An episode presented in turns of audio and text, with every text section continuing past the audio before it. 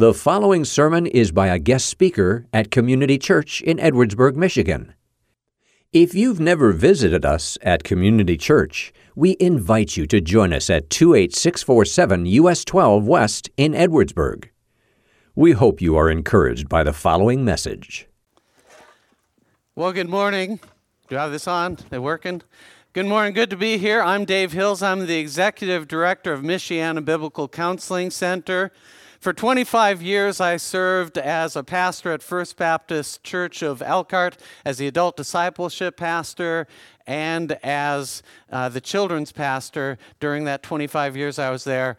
And then, about seven years ago, God planted a burden on my heart to start a ministry of counseling that would reach the Michiana community.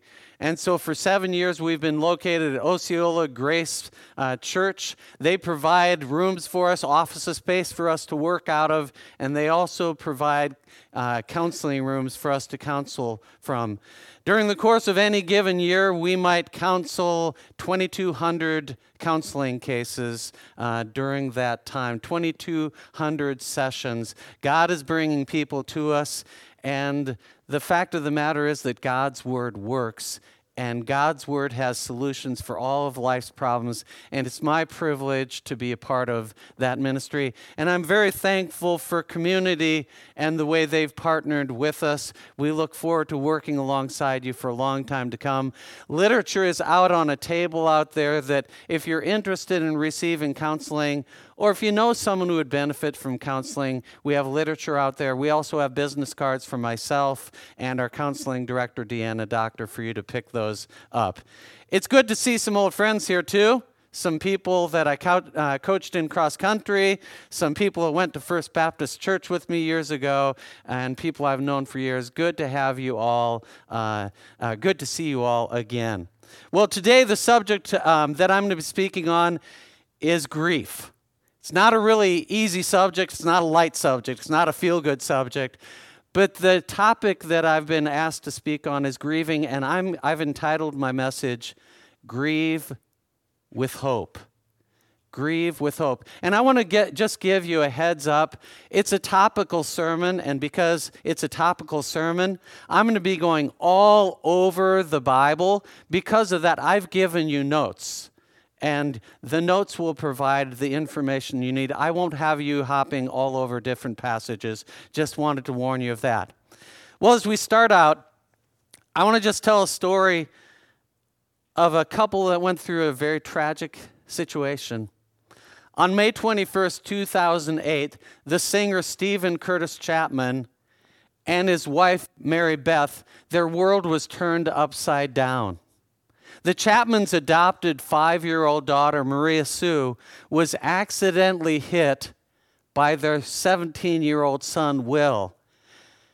When she ran into the path of his Toyota Land Cruiser as he slowly drove up the driveway to their home, the entire family witnessed that tragic accident. After Maria Sue was transported to Vanderbilt University Medical Center, Steven and his wife Mary Beth got in their car to head up to the hospital to be with their daughter. But before leaving, God graciously gave uh, Steven the presence of mind to roll down his window and look directly at his inconsolable 17 year old son and say, Will Franklin, your father loves you. He knew his son needed that at that time. Well, shortly after arriving at the hospital, they were informed that Maria Sue had died as a result of her injuries. Well, over a decade before that tragic day, Steven had written a song called With Hope. With Hope was written for some close friends of theirs who had lost a child, and he dedicated it to them. Then in 1999, he released that same song and dedicated it to the families of those who lost loved ones in the school shooting at Heath High School in Paducah, Kentucky, where Steven Curtis Chapman graduated. Now, in their dark time, the song that Steven wrote to comfort others was used to comfort his own family as they grieved the loss of Maria Sue. And the song is based on the comforting words of 1 Thessalonians 4:13 which you'll find in your notes. Brothers and sisters, we do not want you to be uninformed, uninformed about those who sleep in death, so that you do not grieve like the rest of mankind who have no hope. In that one small verse, we learn some very important things about grieving. Grieving is a part of living in this broken world. And the expectation that's stated in this verse is that we will grieve when we face loss. But the, in the lives of believers, our grieving is different. It can be different. Why? Because as we grieve, we have all of God's precious promises to bring comfort and to guide us. Because of these promises, we can grieve with hope. And I've put the lyrics of the song With Hope on the back of the handout I gave to you, but I want to just read verse 1 and the chorus because it combines the idea of grieving and hope. This is not at all how we thought it was supposed to be. We had so many plans for you. We had so many dreams, but now you've gone away and left us with the memories of your smile. And nothing we can say and nothing we can do can take away the pain, the pain of losing you. That's grief. That's real. That's the world in which we live. But then the chorus says, But we can cry with hope. we can say goodbye with hope because we know our goodbye is not the end.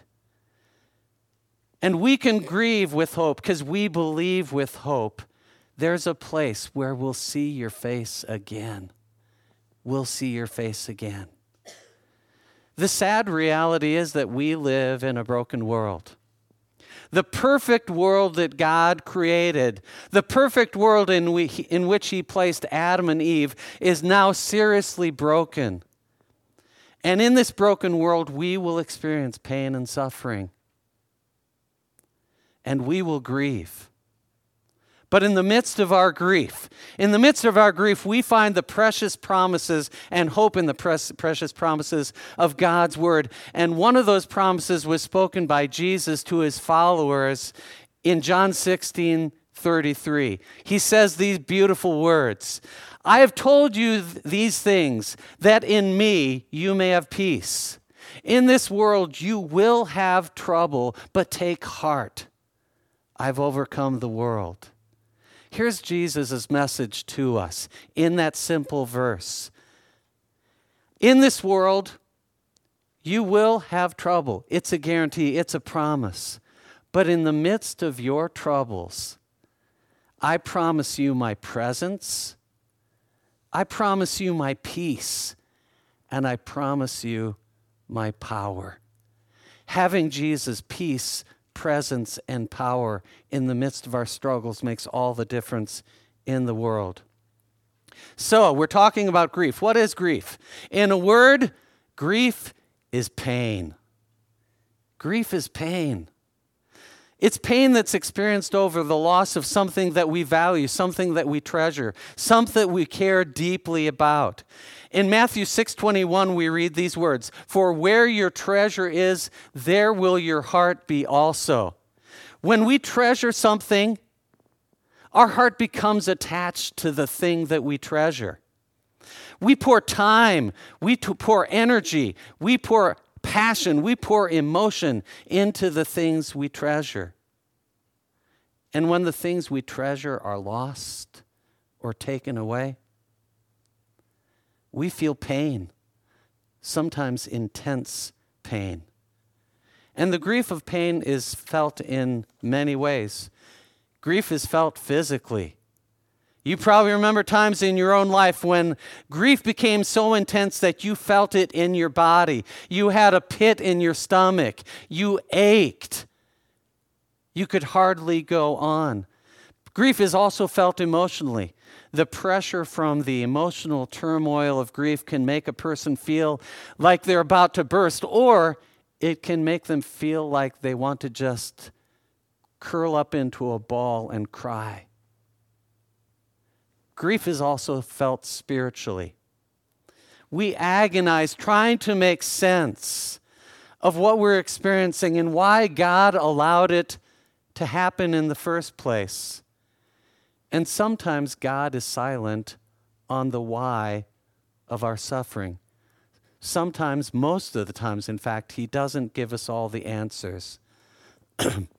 well, intense grief is found in the story of Hannah that's found in 1 Samuel chapter 1. Hannah was one of two wives of Elkanah. And right there, you understand why there's a problem. She was one of two wives of Elkanah. Problem. But she was grieved over the fact that she was unable to have children, while Elkanah's other wife, Peninnah, had several children, and Hannah grieved. She grieved because she had a natural desire, a natural, strong desire to become a mom, but she was barren. She had longed to be a mother, but God had not allowed, He had closed her womb. She grieved because children at that time were the equivalent of Social Security. No children meant that there would be no one to take care of you when you got old.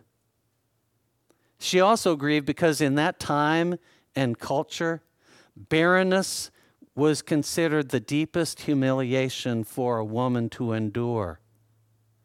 The inability to bear children was seen as a lack of God's blessing, or even worse, it was seen as God's punishment for sin. That's why Rachel in Genesis chapter 30, when she finally had a child, when she bore a son, she said, God has removed my reproach. It was deeply humiliating to not be able to have children at that time. To make it even worse, she grieved because Elkanah's other wife, Peninnah, tormented her. It wasn't enough for Peninnah to have all the children. She mocked Hannah's inability to have children.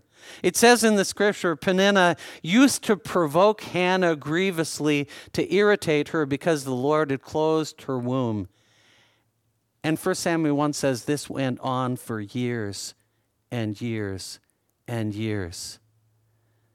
Hannah was grieved. How did she respond to all this? Her grief was intense. It impacted her physically, it impacted her emotionally, it fa- impacted her spiritually. Let me share just a few snapshots from 1 Samuel 1 of how Hannah responded to the fact that all this was taking place. Hannah wept and could not eat. Hannah was deeply distressed and prayed to the Lord and wept bitterly. As Hannah prayed at the temple, she was speaking in her heart, and only her lips moved, but no one heard a sound. And Eli, the priest, was observing this, and he accused Hannah of being drunk. And this is how she responded No more, my Lord, I am a woman troubled in spirit. I've neither drunk wine nor strong drink, but I have been pouring out my heart before my God. Do not regard your servant as a worthless woman.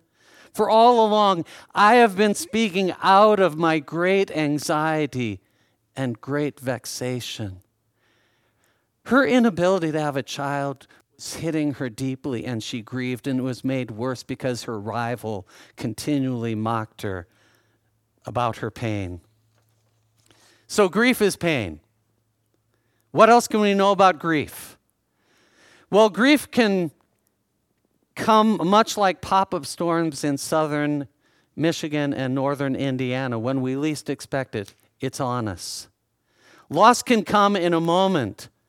The trajectory of a life can be changed with just one phone call. Painful reminders of past losses and pain can also pop up out of the blue. That happened to me just a few weeks ago as I was cleaning out a closet, and I ran across something in that closet that reminded me of an incredibly painful memory from about 13 years ago. And for just a moment, it was as if I had been transported to that time 13 years ago. I experienced the same emotions, the same heartache, the same pain as I looked at that thing that brought back the memory. Grief is also a very personal experience. There's no cookie cutter approach to grief. We all respond differently to the painful circumstances in our lives. Our own personal experience will be impacted by, first of all, our values, passions, and dreams. We grieve deeply over the things we care about deeply, but we don't care about the same things as each other, do we?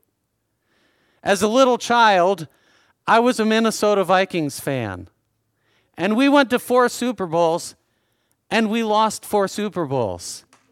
Hey, hey, hey, hey. Uh, as a little child, that ruined one or two days after each loss. Why? Because I had attached myself to the success of the Minnesota Vikings. I have a coworker at Michiana Biblical Counseling Center who loves snow. And if there's a snowless winter, that coworker of mine grieves. For me, I do a happy dance. I don't care. I don't mind snow, but I don't need snow. But that coworker of mine, it's a devastating loss if there's a snowless winter. Our spiritual maturity um, and biblical knowledge also impacts how we respond to grief. See, it's hard to grieve with hope if we don't know the truths that bring us hope. Our knowledge of God and His Word give us the tools we need so that we can grieve with hope. Our past experiences with grief also impact the way we respond to our difficulties in life. Responding well to pain and loss is something that has to be learned. It requires practice. Every loss that you and I experience provides an opportunity for us to learn to deal with grief biblically learning to deal with the small grief experiences can prepare us to deal with more difficult challenges that are bound to come in the future. Now, just for parents in this room, I want you to understand as a parent, your inclination will be I want to protect little Johnny and Susie from absolutely any pain they might experience. But I just want you to know that God's agenda for us sometimes is to go through that pain and to learn to respond to it in a way that works so that we're prepared for the difficulties that will inevitably come in our lives. Finally, grieving is not an event, it's a process. Grieving involves peaks and valleys. I counsel with many people who are grieving, and they might be way up here doing just great, and all of a sudden something happens and they crash. Grieving involves peaks and valleys, where you can be on the top of the world and then in the depths within an instant because of something that comes to mind, a memory. You look at a calendar and you're reminded of something. Grieving also doesn't follow a schedule or a timetable. Grieving isn't something where you can say, okay, um, I'm grieving now on May 15th. I'm no longer going to grieve. It's going to be over then. No, grieving is a process that takes time, and there is no set timetable. Grieving can't be tracked or monitored according to prescribed chronological stages either. We all have a very personal experience with grief. What do we grieve over? I mentioned things like Minnesota Vikings losing. That's kind of small uh, fries compared to the real things of life. We grieve over broken relationships. I'm sure there's some here who are in that spot right now. Wayward children, a job loss, financial struggles, abuse of many kinds, health issues, our own issues, and the issues of others, death. And the struggles with sin. I meet with many people who are just struggling with a sin and it grieves them because they haven't gained victory over that sin. We all grieve. The list could go on and on, but the bottom line is this we grieve when we lose what we value or what we treasure. We grieve when we lose what we value or treasure. So, where do we find hope in our grief? Where do we find hope in our grief? We're going to look at seven places where we can find hope in our grief. First of all, we find hope in our loving God. Psalm 145, 13, what a great verse. It says this The Lord is faithful to all his promises and loving toward all he has made. In what ways does God display his love for us? Well, the obvious one is this He gave his son Jesus Christ to die for us. For God so loved the world that he gave his son. Romans 8 31 32 say this If God is for us, who can be against us? He who did not spare his own son, but graciously gave him up for us all, how will he not, along with him, graciously give us all things? The implication of that is if you question God's love, just look at the cross. If he was going to withhold good from you, don't you think he would have started there? But no, he gave his most valuable possession, his son, so that we could be his once again. Other ways that God shows his love for us, he cares for us. 1 Peter 5 7 says, Casting all your cares upon him because he cares for you. Psalm 23 says that he's our good shepherd, our good shepherd who protects us, feeds us, cares for us, leads us. 2 Corinthians 1 uh, 3 says that God is the God of all comforts, who comforts us. Why? So that we can comfort others with the comfort we have received from him. He's also a God who provides for our needs, Philippians 4:19. And he's a God who works all things for our good. Romans 8:28 teaches us that God works all things together for our good. But then verse 29 is important. You can't miss 29 because the good, the primary good that he's talking about, the good I want to bring in your life is I want to make you like my son.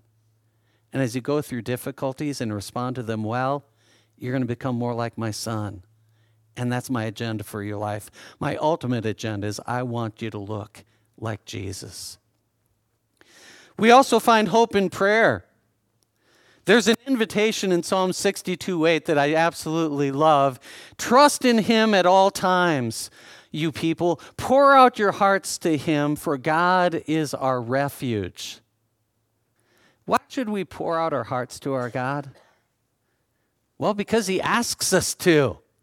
He asks us to pray. Philippians 4, 5, and 6 says, The Lord is near. Do not be anxious about anything, but in everything, by prayer and supplication with thanksgiving, let your requests be known to God. In 1 Thessalonians 5:16 through 18, rejoice always. Pray continually in everything give thanks for this is God's will for you in Christ Jesus. We also pour our hearts out to God because he hears us. Psalm 50, Proverbs 15:29 says, "The Lord is far from the wicked, but he hears the prayers of the righteous." 1 Peter 3:12 is almost identical in wording or in concept. For the eyes of the Lord are on the righteous, and his ears are attentive to their prayers. Isn't that a beautiful thought? That for those who follow Jesus Christ, for the righteous, they have God's eyes and they have God's ears. He's attentive to us, watching us. We also pour our hearts to God because He understands. Our high priest, Jesus Christ, it says in Hebrews 4 15 through 16, we do not have a high priest who's unable to sympathize with our weaknesses. He understands our grief. He's lived on this earth. He's walked the path of this earth. He's been rejected. He's been despised. He's been misunderstood. He's been mistreated. He's been spoken of poorly. We have a high priest who, eh, who is not unable to sympathize with our weaknesses, but one who in every respect has been tempted as we are, yet without sin. Then comes the invitation. Let us then with confidence draw near to the throne of grace that we may receive mercy and find grace to help in time of need. Finally, we pour out our hearts to God because He's powerful. and that brings us to our next point. We find hope in our powerful God. We're called to trust our God, pour our hearts out to God, and place our hope in God. But that is made so much easier when we understand just how powerful and mighty our God is. And here are some truths about our powerful, mighty God. Our God is sovereign. What does that mean? That means He's in control of everything, and that includes your life and the events that intersect with your life. Nothing happens, and nothing is allowed to touch us without His permission. Now, it's true, sometimes those things He permits to touch us are painful and hurtful, but our loving God has permitted it for a reason. Our God is also omniscient.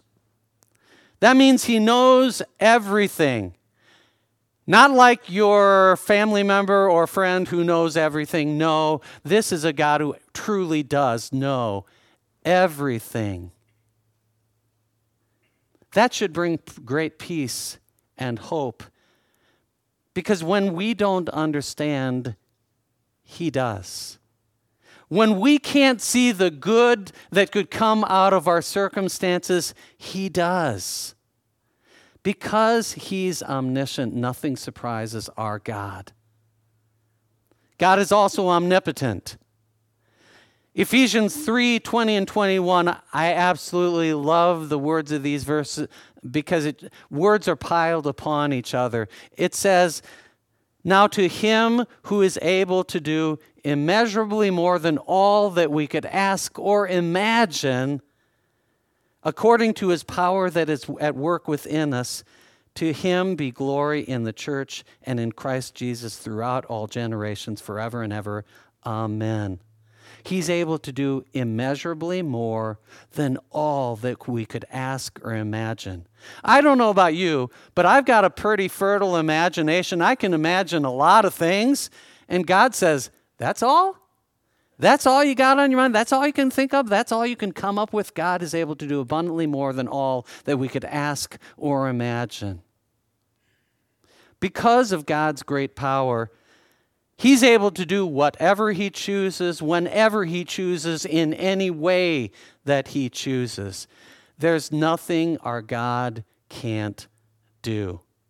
I told you I was children's pastor years ago at First Baptist Church, and there was a song that we sang to our two and three year old kids. My God is so big. I don't know if you know that song. Even had motions. My God is so big, so strong, and so mighty, there's nothing my God cannot do. My God is so big, so strong, and so mighty. There's nothing my God cannot do. The mountains are His, the valleys are His. This is the good part. The stars are His handiwork too. Woo! My God is so big, so strong, and so mighty. There's nothing my God cannot do for you. I love that song. It's just so simple. It's just a kid song. But there's nothing impossible for our God. That's the power that's at work within us who know Jesus Christ. Because of his great promise, he's also uh, because of his great power, he's also able to keep all of his promises. And because of his great power, He's able to give us whatever we need to face what He's called us to face. 2 Peter 1 3 says, His divine power has given us everything we need for life and godliness through our knowledge of Him. Everything we need for life and godliness. How? Through our knowledge of Him. In your notes, I've just put a reflection question that I'd like you to think of in the coming days. It's this does what you know to be true of your God shape how you view your circumstances? Or does what you know to be true of your circumstances shape your view of your God? Your answer to that question will determine greatly how you respond in times of grief. Do you view your circumstances based on what you know to be true of your God? I hope you do. We also find hope in the loving care of God's people. Galatians 6 2 says, Bear one another's burdens and so fulfill the law of Christ. God never expects us to do this thing called life alone, and especially when it comes to grieving. He gave us the body of Christ to help each other. In our grief, God desires for us to intentionally choose to seek and accept the help of God's people. That's humbling. I, for one, would much rather be on the giving side than the receiving side. I don't like being the burden bearer that people help. But think about this when we are burdened, we provide others with the opportunity to obey the command to bear one another's burdens. Without a burdened person, you can't obey that command. As they obey the command, they receive the blessing that comes with obedience, and we receive the blessing of the ministry of them in our lives. Well, point number five, we find hope in God's ongoing purpose for us. Ephesians 2:10 says, "For we are God's handiwork or workmanship, created in Christ Jesus to do good works which God prepared in advance for us to do." God has an agenda for each and every one of us and God says, "That plan, that agenda doesn't stop at the time of your pain and loss." Now, in our grief, in our grief, we might not be able to see God's purpose in great detail, but we can understand this. God's big picture purpose for us is to love God and love others. And even in our grief, it's important to take our eyes off of ourselves at times and just look to others and say, How can I minister to others in my time of grief? We also find hope in our glorious future. In Steven Curtis Chapman's song, it said, This is not the end. 2 Corinthians 4 16 through 18 emphasizes that point. Therefore, we do not lose sight. Though outwardly we are wasting away, yet inwardly we are being renewed day by day. For our light and momentary troubles are achieving for us an eternal glory that far outweighs them all. So we fix our eyes not on what is seen, but on what is unseen. Since what is seen is temporary, but what is unseen is eternal. These verses tell us that our trials, as difficult as they are, are light and momentary compared to what lies ahead, which is eternity with Jesus Christ.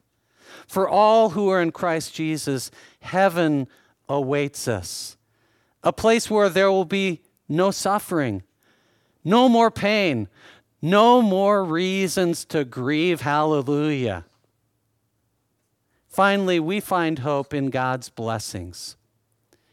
In life's hard moments, as you're grieving, as you're struggling, as you're going through painful times, God's at work in us and around us.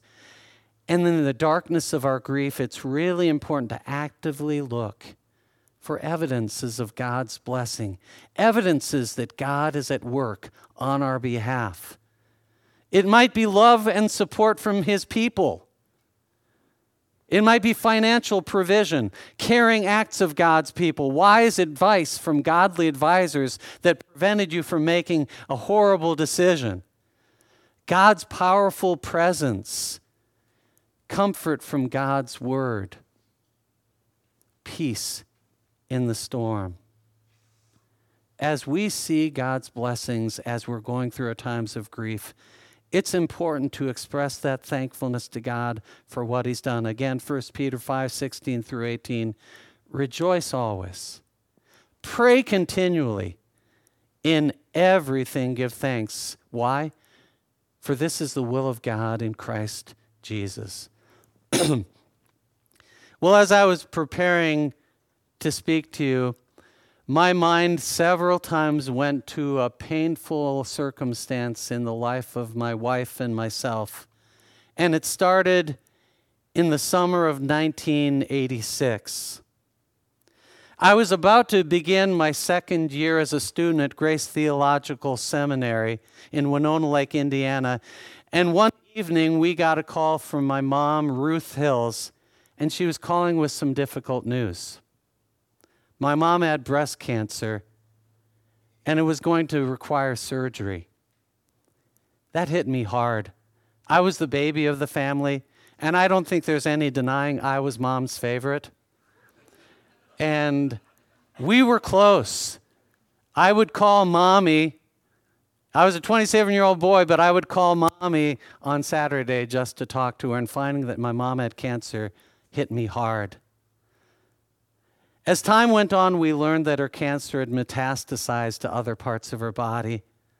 The doctors gave grim long term prognosis, and the short term prognosis wasn't a whole lot better. Mom began her battle with cancer, and our entire family joined her in the fight. Less than a year after learning that my mom had cancer, we got a call from Sue's mom, Janice that went something like this I'm so sorry to tell you this with all that you've already been going through with Dave's mom, but you need to know that I just found out that I have breast cancer as well. Surgery was scheduled. Over time, it was discovered that her cancer had also metastasized. Now, both of our moms were fighting for their lives, and we were struggling. From 1986 to 1989, we made countless trips to Moline, Illinois to visit Sue's mom, to Cedar Falls, Iowa to visit my mom. Most of the time, those visits were in hospital rooms. Over those years, we grieved. We learned valuable lessons from God. We loved our mothers well, I think we did. And we were ministered to by the body of Christ. And we leaned on the truths from God's word that I've talked about today. On Thursday, April 6, 1989, my mother in law Janice breathed her last breath and went home to be with her Lord. 54 days later, my mother Ruth, on Tuesday, May 30th, 1989, drew her last breath and went home to be with the Lord. Her passing, in fact, was just 17 days after she'd made a trip to see me graduate from Grace Theological Seminary in Winona Lake. Those days were extremely hard for us. And we grieved. I'm not denying it. We cried. Sometimes it was ugly crying, it was hard. But we didn't grieve as those who have no hope. We grieved knowing that someday we would be reunited, not just with Janice and with Ruth, but with all the other people we love who went before us. There are times, over 32 years later, that we still find ourselves grieving, but we grieve with hope.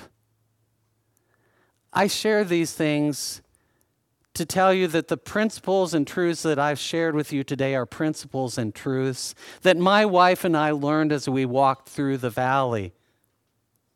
There are also principles and truth that we continue to practice as we go through the difficulties of life, whether huge or small. In conclusion, I just want to say I don't know the difficulties that you're facing. There are probably some here today who have suffered in silence for a long time, not sharing their struggles with anyone, but just going through it alone. Some are here today who have suffered in a very public way, and everybody knows. Whatever your circumstances and whatever pain that you're going through, I can say with all assurance that your God loves you and wants you to take your pain to Him God wants us to pour out our hearts to Him. God wants us to lean on Him and trust in His promises. God wants us to allow His people, the church, to help us with our burdens.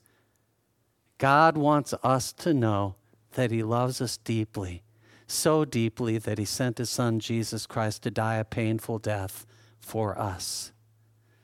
In closing, the takeaway I want to just leave you with is twofold.